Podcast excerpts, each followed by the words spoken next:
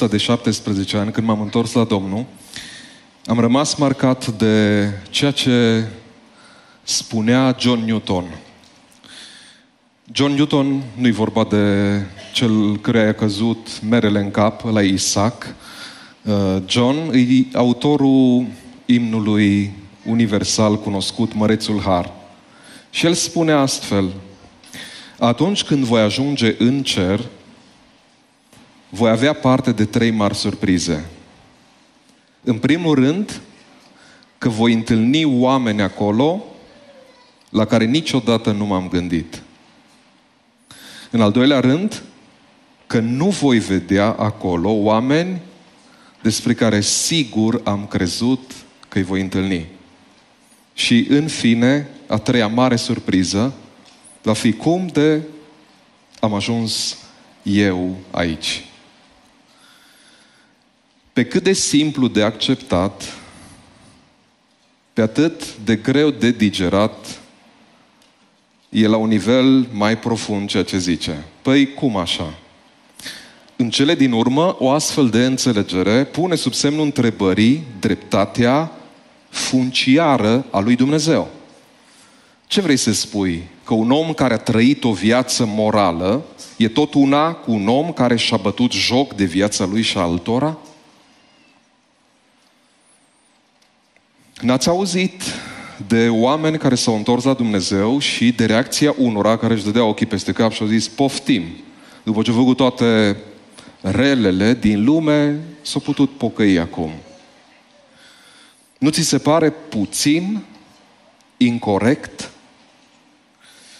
Cu această întrebare provocare, în minte te invit să citim textul povestirii cu tâlc de astăzi, Luca 18, de la 9 la 14. Am mai spus și parabola aceasta pentru unii care se încredeau în ei înșiși că sunt neprihăniți și disprețuiau pe ceilalți. Doi oameni s-au suit la templu să se roage. Unul era fariseu, celălalt era vameș. Vameșul, fariseul, sta în picioare și a început să se roage în sine astfel. Dumnezeule, îți mulțumesc că nu sunt ca ceilalți oameni. Hrăpăreți, nedrepți, prea curvari sau chiar ca vameșul acesta. Eu postez de două ori pe săptămână, dau zeceală din toate veniturile mele. Vameșul sta departe și nu îndrăznea nici ochii să-și ridice spre cer, ci se bătea în piept și zicea, Dumnezeule, ai milă de mine, păcătosul. Concluzie. Eu, zice Mântuitorul, vă spun că mai degrabă omul acesta s-a întors acasă, socotit neprienit, decât celălalt. Căci oricine se înalță va fi smerit și oricine se smerește va fi înălțat. Isus își șochează din nou audiența prin două parabole pe tema rugăciunii, în care personajul principal nu este cel așteptat. Văduva care îl bate la cap precum picătura chinezească pe judecătorul corupt și vameșul care se roagă. Nimeni nu s-ar fi așteptat să învețe ceva de la o văduvă, cu atât mai puțin de la un colector de taxe. Forța parabolei este contraintuitivă pentru că te prinde pe picior greșit. Cel puțin în vremea aceea, în ce privește mentalitatea din publicul larg. Cele mai puternice experiențe didactice sunt oferite prin contrast, așa cum se întâmplă și în lecția de azi. Așa da, așa nu. Deși parabola începe cu o similitudine. Doi oameni s-au suit la templu să se roage. Cu alte cuvinte, ne sunt prezentați în virtutea asemănării și nu a diferențierii. Aceeași nevoie, aceeași căutare, același loc. De aceea mi-am permis un titlu care să întrețină scandalul intenționat de Isus. Doamne, îți mulțumesc că sunt ca ceilalți oameni. Descifrarea acestei parabole se face pe trei coordonate, pe baza celor trei indicii oferite de Isus. Intenție, conținut, concluzie. Am mai spus pentru unii, doi oameni atât de diferiți și atât de asemănători, vom vedea. Și trei, eu vă spun că mai degrabă. Este concluzia care răstoarnă percepția unanimă a vremii respective și îți creează șocul imens la lectura acestei parabole. Cu alte cuvinte, rugăciunea din miezul relatării corespunde atât de clar intenții cu care ea este livrată, oferită de Isus Hristos, ucenicilor și audienței care era acolo prezentă. Doamne, îți mulțumesc că nu sunt ca ceilalți oameni, am mai spus pilda aceasta pentru unii care se încredeau în ei și disprețuiau pe ceilalți. Însă ceea ce îți captează atenția când citești această parabolă este acest contrast izbitor între cei doi protagoniști. Haideți să vedem. Unul era fariseu, celălalt vameș. Omul lui Dumnezeu stă în picioare, păcătosul departe. Primul vine încrezător, celălalt nu îndrăznea nici ochii să-și ridice. Cel din tâi se autofelicită, al doilea se bate în piept, invocă mila. Dumnezeule, îți mulțumesc, Dumnezeule, ai milă. Fiecare are un conținut la rugăciunea lui. Unul se laudă cu ceea ce face, celălalt nu prea are ce să ofere. Unul se vede un om moral, bun, celălalt se vede nevrednic, păcătos. Nu cred că puteai găsi doi oameni mai diferiți și care totuși să semene mai mult unul cu altul. Iată primul lucru care descifrează, care ne decodează această parabolă. Dincolo de aparențe, suntem cu toții la fel. Indiferent de statut social, de etichetă, chiar de atitudinea cu care venim la închinare, există niște lucruri fundamentale care ne definesc, care ne apropie. Aceeași nevoie, aceleași nevoi de acceptare, iubire, conectare, aceeași demnitate, același strigăt după Dumnezeu și până la urmă aceeași capacitate de a ne face rău unii altora. Doar când ne putem percepe la acest nivel, putem spune că am trecut dincolo de un anumit prag de superficialitate. Mai departe, cea mai perfidă iluzie, până la urmă, este iluzia invulnerabilității. Că ție nu ți se poate întâmpla. Că tu cumva ești superior celorlalți. Spre exemplu, în domeniul psihologiei sănătății, studiile demonstrează că vulnerabilitatea percepută, capacitatea de a recunoaște că suntem expuși unui risc, ne sporește șansele semnificativ de a adera la un regim sănătos. Problema nu este gradul de vulnerabilitate, cât de mari sunt riscurile, ci singura problemă este dacă eu conștientizez, dacă am capacitatea de a recunoaște, de a aprecia riscul în momentul în care el apare. Fie că e vorba de uh, sensibilitatea față de anumite substanțe, e vorba de un trecut dureros, traumatic, de anumite probleme care ne bântuie, care stau în spate, fie că e vorba de alte riscuri pe care le întâmpinăm la locul de muncă, în afacere și în ceea ce facem. Uitați ce spune cineva. Departe de a fi un scut prote- protector eficient, iluzia invulnerabilității subminează tocmai reacția care ar fi putut oferi protecție reală. Exact reacția care te protejează este decimată pentru că nu avem capacitatea de a conștientiza. Pe de altă parte, spunea Judith Jordan, recunoașterea vulnerabilității, să poți să o recunoști în contextul social, este posibilă numai dacă simțim că putem cere sprijin. Pentru a face asta trebuie să dispunem de un anumit nivel de competență în relațiile noastre. Ca să poți apela la ajutorul cuiva în viață, îi nevoie de o anumită încredere pe care să o poți avea, să vii cu o anumită nevoie, cu o anumită povară pe care o ai. Iluzia că ești imun la pericol e mascată de iluzia superiorității, ipocriziei și controlului. De aceea e atât de greu de ajuns în inima acestei probleme. Dar cât de periculos poate să fie din punct de vedere spiritual? Sunt tot mai bântuit de efectul involuntar pe care traducerea vulgata l-a pus pildei, cum este cunoscută de către noi? Pilda fiului risipitor.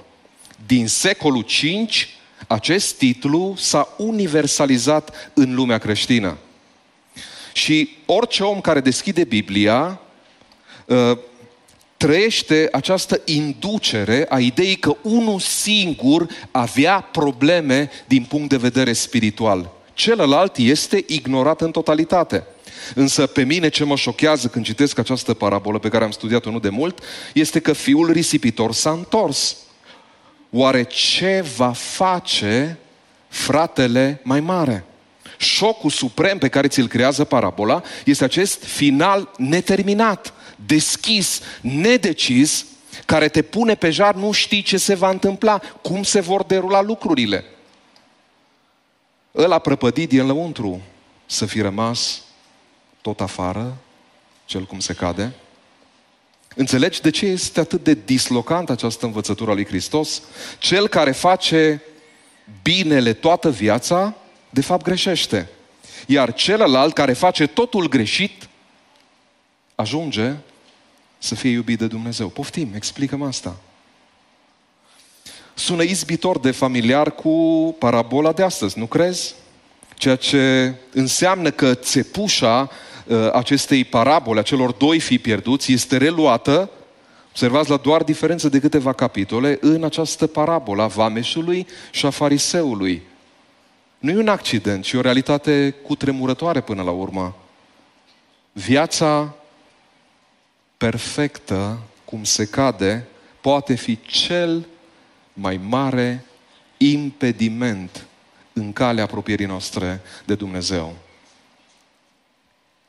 Nu știu care sunt lucrurile care îți animă sufletul, uh, preocuparea, starea spirituală interioară, uh, unde te simți vizitat de Dumnezeu în ultima vreme, care sunt autorii cu care reverberezi. Unul din autorii care pentru mine reprezintă o infuzie de speranță și de normalitate este Richard Rohr. Uitați ce spune el. Dacă există perfecțiune umană, se pare că ea se clădește tocmai pe felul în care ne confruntăm cu imperfecțiunea, care este peste tot și în, în special în noi.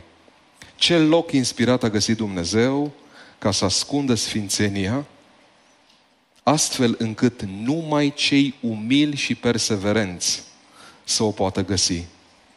O persoană perfectă este mai degrabă cea care iartă în mod conștient imperfecțiunile celorlalți și le integrează decât cea care crede că este neatinsă de imperfecțiune. De fapt, a zice că cel mai mare dușman al binelui este, subliniez, pretenția ca ceva sau cineva să fie perfect.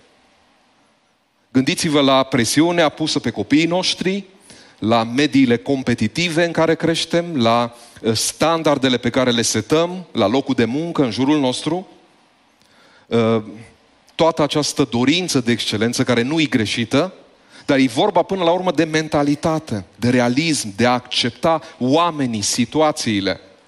Îmi țiuie urechile de fiecare dată când ajung la textul din Matei, capitolul 21 cu 31. Adevărat vă spun că prostituatele și colectorii de taxe ajung înaintea voastră în împărăția cerurilor. Nu cred că ți-ar fi convenit să fii un om religios auzind cuvintele acestea în vremea respectivă. Și ele sunt la fel de valabile și astăzi.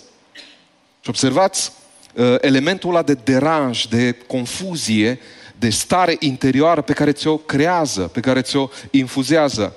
Nu-i ușor de acceptat așa ceva. Ca să vezi că nu suntem la periferie, ci exact în miezul Evangheliei, o să-i dau cuvântul Apostolului Pavel în Roman, capitolul 3 cu 9. Uitați care e concluzia la care ajunge. Suntem noi, vorbește despre evrei, în comparație cu neamurile, mai buni decât ei? Nici de cum, fiindcă am dovedit că toți, fie iudei, fie greci, sunt sub păcat. Saul din Tars are nevoie de trei zile de orbire fizică după ce s-a întâlnit cu Isus Hristos, cu cel înviat, pentru a realiza cât de mare era hău spiritual în care bășbâia. Bănuiesc că îți dai seama că doar un om care s-a crezut odată cineva poate ajunge la o astfel de concluzie, poate scrie cu atâta naturalețe despre favoarea unică, incredibilă și inimaginabilă a lui Dumnezeu. Iată lecțiile memorabile cu privire la favoarea extravagantă a îndreptățirii noastre într Hristos. În primul rând, experiența Harului ne modifică structural. Pe verticală îți aduce uimire și recunoștință, la nivel personal, sensibilitate și împăcare. Nu pot să uit o grămadă de lucruri care nu mă deranjau înainte de a mă întoarce la Dumnezeu. Erau anumite amănunte care imediat îmi creau o stare de sensibilitate, mă duceau la lacrimi, imediat în momentul în care Duhul lui Dumnezeu a început să lucreze în viața mea. Iar pe orizontală aduce compasiune și iubire în relația cu semenii noștri. Ăsta e adevăratul test că te-ai întâlnit cu Dumnezeu. Nu disprețul, respingerea, dacă ați observat, nu zice disprețuiau pe unii, disprețuiau pe ceilalți. Ca și cum se creează două clase, una în care te afli tu și restul oamenilor care nu contează, care nu au nicio valoare. Mă șochează uneori direcțiile în care ne pot duce anumite reacții, anumite atitudini interioare pe care le adoptăm. În al doilea rând, experiența Harului presupune sensibilitate față de răul din propria inimă. A spune că e o experiență simultană, consubstanțială, sau dacă vreți să le diferențiem, harul transformării este precedat de harul conștientizării. Cealaltă variantă este împietrirea, orbirea față de propriile greșeli, neajunsuri, ispite și porniri. Mi se pare foarte interesant din experiența pastorală. Am întâlnit nu odată oameni care se pronunțau foarte drastic. Eu niciodată n-aș putea face așa ceva. Pentru a descoperi cu oroare că au trecut exact prin, au repetat aceleași experiențe pe care le-au judecat, pe care le-au disprețuit la alții. Fie că e vorba de falimente în creșterea copiilor, fie că e vorba de imoralitate, de divorț sau de alte probleme de felul acesta. Îi de dreptul șocant. Nu o să uit, cineva mi-a împărtășit, foarte rar am auzit în biserică o astfel de mărturie, cineva îmi spunea, îmi pare rău să-ți spun, dar am greșit 25 de ani în creșterea copiilor. Așa ceva nu auzi în orice zi, în interacțiunea ta cu oamenii. Și această sinceritate care, vă dați seama, creează acea vinovăție care îl bântuia cu privire la istoricul personal și la felul în care s-a investit în relația cu familia, a început să-l urmărească. De ce? De ce ne afectează atât de mult lucrurile acestea? Pentru că am devenit ori față de propriile păcate, ori față de răul ce zace noi. Și pentru că uneori eh, Dumnezeu îngăduie să trecem exact prin același pasaj pentru a învăța lecții capitale. Cineva vorbea despre felul în care suntem antrenați încă din copilărie, într-o lume de tipul noi și ceilalți. Sunt oameni ca noi și apoi sunt ceilalți. Copiii cu care ai voie să te joci și ceilalți. Școlile la care învățăm noi și ceilalți. Ca adulți locuim în cartierul în care locuim noi și apoi sunt ceilalți. Efectul indiscutabil al acestei inerții este că ne izolează fizic și emoțional de cei din jurul nostru. Și autoarea asta spune atât de frumos, noi suntem oameni aceia. Adevărul e că noi suntem ceilalți. Majoritatea dintre noi suntem la o distanță de un salariu, de un divorț, un copil dependent de droguri, un diagnostic cu tulburare mentală, o boală gravă, o agresiune sexuală și lista ar putea continua. Și abia atunci când ni se întâmplă nouă, realizăm cu oroare că practic nu suntem imuni și că nu există până la urmă diferențe majore între noi. Însă lucrul e și mai greu de acceptat în momentul în care ți se întâmplă așa ceva pentru că nu înțelegi unde ai greșit. Că ai încercat să faci totul perfect, by the book, și nu știi unde ți-au scăpat lucrurile din mâini. Asta pentru că în mod constant am pierdut din vedere acel simț al realității. Am ignorat informații utile cu privire la risc, la vulnerabilitate, că și nouă ni se poate întâmpla. Oare putem spune, Doamne, îți mulțumesc că sunt ca ceilalți oameni? În al treilea rând, experiența Harului îți reconfigurează percepția cu privire la sine, Dumnezeu și ceilalți. Nu știu ce vă șochează pe voi în rugăciunea fariseului, dar pentru mine disprețul, aroganța și uh, ofensa cerească sunt la cote alarmante. Uh, cel mai mult mă deranjează cuvântul acesta în rugăciune, Doamne, îți mulțumesc. Nu există nicio mulțumire. Așteaptă o bătaie pe umăr din partea divinității ca Dumnezeu să-l felicite pentru ceea ce a făcut pe cont propriu, pentru tot ceea ce a realizat, e o adevărată baciocură. Unde e nevoia lui de Dumnezeu? Unde e dependența lui? Unde e recunoștința lui genuină? Și uh, lucru alarmant este cum uneori cuvinte religioase cu un conținut frumos pot să mascheze uh, un adevărat rău și impediment în apropierea noastră de Dumnezeu. Observați fariseul Uh, care sunt atitudinile care îl caracterizează? Încredere în sine, dispreț față de alții și ofensă la adresa lui Dumnezeu, în timp ce vameșul dă dovadă de neîncredere în sine, conștientizare și implorare. Tu de care parte te regăsești?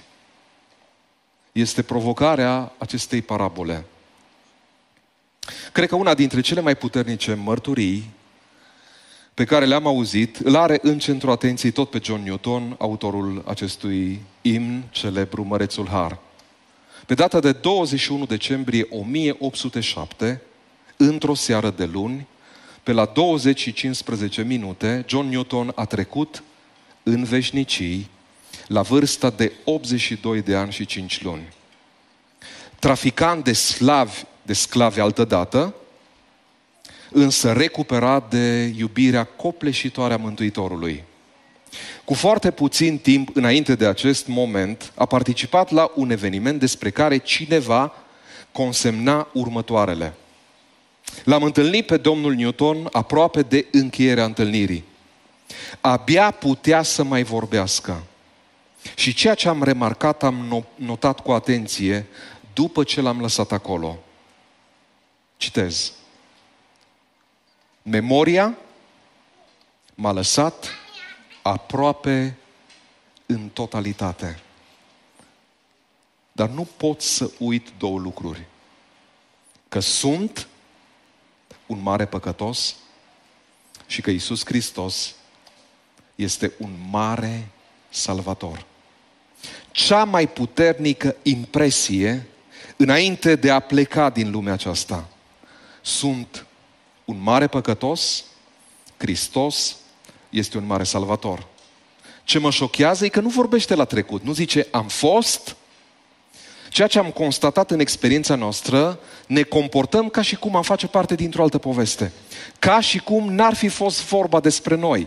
Când mă uit la John Newton și cum o să arată în continuare la viața Apostolului Pavel, de fapt descoper că ceea ce întreține vitalitatea relației lor cu Dumnezeu este această impresie inconfundabilă cu privire la ceea ce au greșit în viață și la prezența lui Isus Hristos de a-i recupera și de a ajuta să meargă mai departe.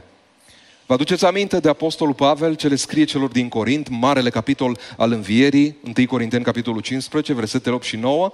Uitați ce spune Pavel. După ei toți, după apostoli, uh, Hristos se arată după înviere, după ei toți ca unui avorton, ca unei stârpituri. Mi s-a arătat și mie, căci eu sunt cel mai neînsemnat dintre apostoli. Nu sunt vrednic să port numele de apostol, fiindcă am prigonit Biserica lui Hristos, a lui Dumnezeu. De ce vorbește astfel? Ca să se afle în treabă? De ce apelează la asemenea limbaj? Ca să șocheze? Ca să creeze impresie? Ce spune el? M-am născut prematur, mort, fără nicio șansă la viață. Singura explicație pe care o am este că s-a întâmplat un miracol. Cineva mi-a redat viața și speranța. Experiența Harului ne modifică radical percepția cu privire la sine, Dumnezeu și ceilalți. În sus, recunoștință. În lăuntru, sensibilitate și împăcare. În afară, compasiune și empatie. Iată întrebarea zilei. Ce simt eu cu adevărat când privesc în sus, când mă uit la alții și când mă gândesc la mine?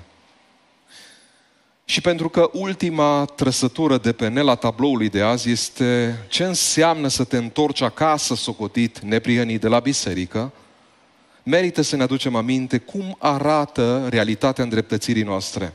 Suntem rodul actualizării acestui mesaj. Deci ce înseamnă să te întorci acasă socotit neprienit? A fi socotit neprienit este libertatea de a trăi. Este darul noii vieți, viață care se găsește în relația cu Dumnezeu. Viață ce devine posibilă prin cuvântul judecății divine ce ne declară neprianiți. Ce descă- descătușare să simți că treci din nou. Să ai parte de acea atingere interioară când ai plecat dinaintea lui Dumnezeu. Să simți că s-a modificat ceva. Mi-aduc aminte uh, impresia aceasta, realizam cu stupoare că mi s-a schimbat felul în care gândesc în momentul în care am acceptat uh, Evanghelia adevărului Dumnezeu în inima mea. În al doilea rând, a fi socotit neprienit înseamnă să fii izbăvit de la moarte. Izbăvit de acuzațiile unei vieți falimentare și de absența unei relații mântuitoare. Ce spune Pavel în Roman, capitolul 8 cu 1? Acum, dar, nu mai este nici o osândire pentru cei care sunt în Hristos Isus. Ce eliberare să simți iertarea care îți curge în suflet, care te eliberează, care te redirecționează. În al treilea rând, a fi socotine prienit e eliberarea de iluzie și îngrijorare. Când la nivel central ești restructurat în felul acesta, altfel depășești îngrijorările, amăgirile, provocările cotidiene. Pentru că în inima ta a fost rezolvată o problemă fundamentală. Îngrijorările zilnice, nu că nu apar, nu că nu te împiedici de ele, dar sunt traversate altfel în momentul în care lucrurile sunt rezolvate pe orizontală. Și în al patrulea rând, a fi socotine prianit este libertatea la autodeterminare. E libertatea de a trăi dreptatea lui Dumnezeu ca oameni maturi, ca fii și fiice de Dumnezeu. Cam asta înseamnă să te bucuri de un nou start în viață, să te reinventezi prin mila lui Dumnezeu. Dacă ar fi să adun într-o singură formulare succintă tot adevărul despre justificare și îndreptățire, acesta ar suna în felul următor. Îndreptățirea este actul creator al dreptății făcute de Dumnezeu. Dreptatea făcută de Dumnezeu la cruce creează ceva, aduce viață, insuflă, inspiră, se descoperă în viețile noastre. O parabolă despre îndreptățire și despre felul în care ajungem să îi privim pe ceilalți și poate pe noi. Sau poate că felul în care ajungem să îi privim pe alții e un fel de foaie de turnesol ce validează sau invalidează experiența neprienirii. Și pentru că această parabolă este rostită în contextul rugăciunii, iată provocarea pe care ne-o lasă. Ai grijă cum te rogi. Dumnezeu te ia în serios. Doi oameni s-au suit la templu să se roage. Unul singur s-a întors acasă, îndreptățit. Ce zici? Cum e? Doamne, îți mulțumesc că nu sunt ca ceilalți oameni sau îți mulțumesc că sunt ca ceilalți oameni. Câtă vreme mă văd ca ceilalți, înseamnă că pot accepta imperfecțiunea, riscul, nevoia de ajutor, respectul pentru ceilalți, considerația, sprijinul la care pot apela la nevoie. Dacă auto-îndreptățirea te îndepărtează de tine, de Dumnezeu și de ceilalți, actul creator al dreptății lui Dumnezeu te apropie de sinele tău, de Dumnezeu și de ceilalți. Auto-îndreptățirea naște dispreț, îndreptățirea recunoștință. Haideți să plecăm ființele noastre înaintea lui Dumnezeu.